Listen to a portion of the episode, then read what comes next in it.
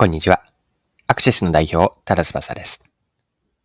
冷蔵庫の中が一目瞭然な中身が見える冷蔵庫。その開発の裏には予想外の課題と柔軟な発想の変更が隠されていました。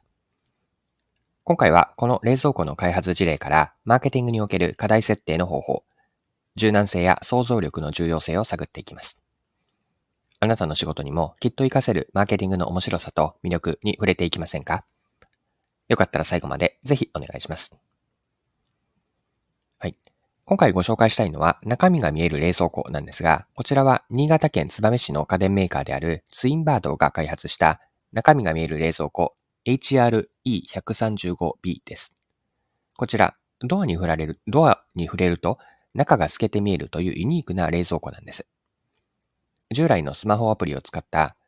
カメラ画像確認方式とは異なって透明になるドアを採用し、冷蔵庫の中の全体を見通すことができるんです。はい。で、この中身が見える冷蔵庫の開発の経緯について見ていきたいんですが、無駄な買い物や買い忘れを防ぐ目的で企画されて4年間の開発期間を経て出来上がりました。この中身が見える冷蔵庫については IT メディアの記事で詳しく出ていたので、記事から読んでいきますね。企画とデザインを担当した開発本部企画デザイン部の神成氏は企画の経緯を次のように話す。買い物の際、まだ冷蔵庫に残っているのに買ってしまったり、逆に買い忘れてしまったりすることがあります。外から中が見えればこうしたことは防げるから、中身が見える冷蔵庫を企画しました。はい。以上が IT メディア2023年3月10日の記事からです。で開発で興味深かったことがあって、それは開発を進めるだけで、そもそも冷蔵庫があるべき姿として機能していなかった。そもそも機能していないんじゃないか？これ発見をしたんですが、この発見が興味深かったです。まあ、そもそもの冷蔵庫のあるべき姿と乖離があると、こういった状況を見出したわけなんですが、どういったことだったのか、先ほどの記事から該当箇所を読みますね。冷蔵庫は容量ごとに幅、高さ、奥行きがほぼ決まっており、当初は標準的なサイズで作ろうとした。だが、中が見える仕様が実現できても、標準的なサイズでは、庫内の上の方が見えなかったり、奥にあるものがわからなかったりすることが懸念だった。なぜこの懸念を抱いたかというと、社員の冷蔵庫の中を見せてもらったり、写真を撮ってもらって使用状況を確認したりすると、決して綺麗とは言えない状態だったからだ。カンナリチの言葉を借りると、冷蔵庫が食品を管理する箱として機能していなかった。はい、ここまで記事です。ではなぜこのように冷蔵庫が本来の食品を管理する箱として機能していなかったのかというと、これもまた記事から読みますね。その理由をユーザー観察とアンケートから探ったところ、最大の理由は冷蔵庫の高さと奥行きにあるという結論に達した。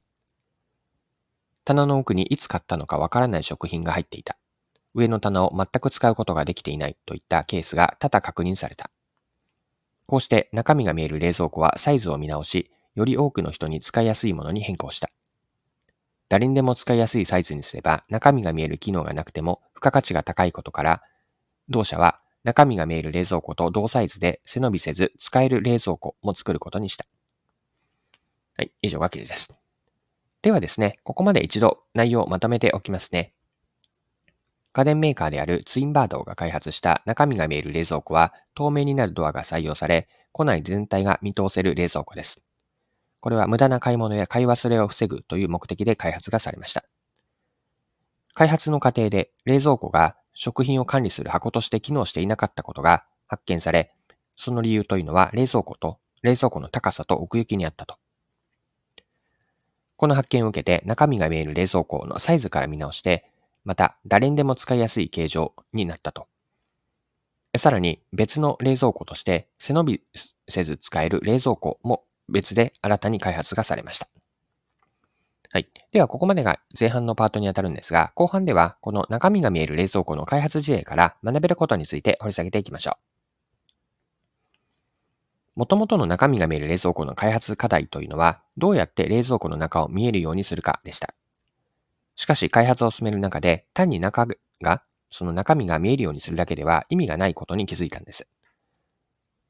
生活者の冷蔵庫を調査すると、本来の冷蔵庫の役割である食料の冷蔵とか保管がうまく機能していない状態だったからなんです。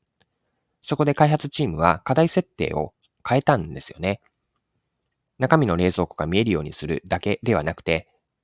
使いやすい冷蔵庫の設計、そもそもどういった冷蔵庫が使いやすい本来のあるべき姿なのか、ここにも焦点を当てるようにしたわけです。この事例から学びること、学びというのを一般化してみたいんですが、一言で結論から言うと、解くべき問題を捉え直す重要です。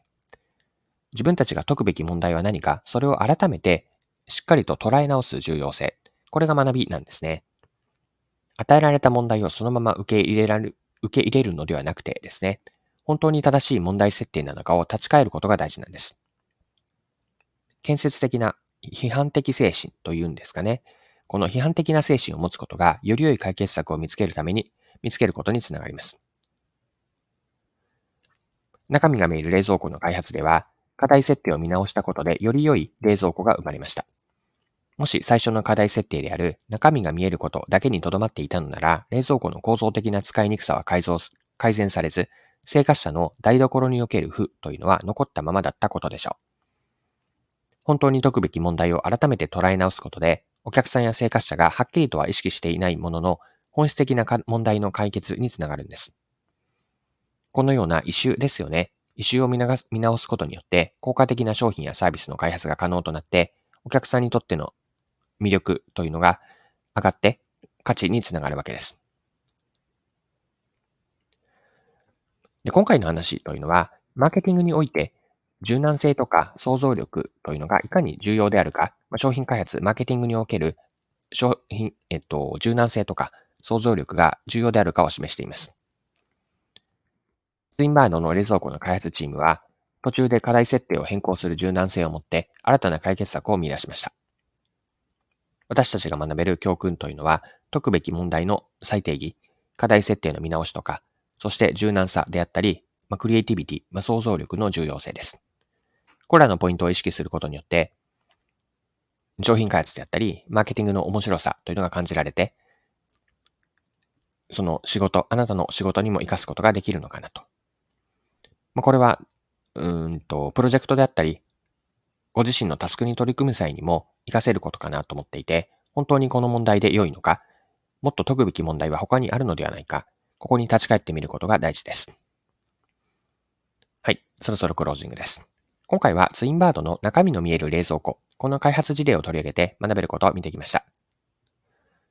最後に学びのポイントを振り返ってまとめておきます。学びの一つ目、解くべき問題を捉え直す重要性と。ここを見てきたんですが、与えられた問題をそのまま受け入れられるのでは、受け入れるのでは十分ではなく、本当に正しい問題設定なのかに立ち返ることがより良い解決策につながります。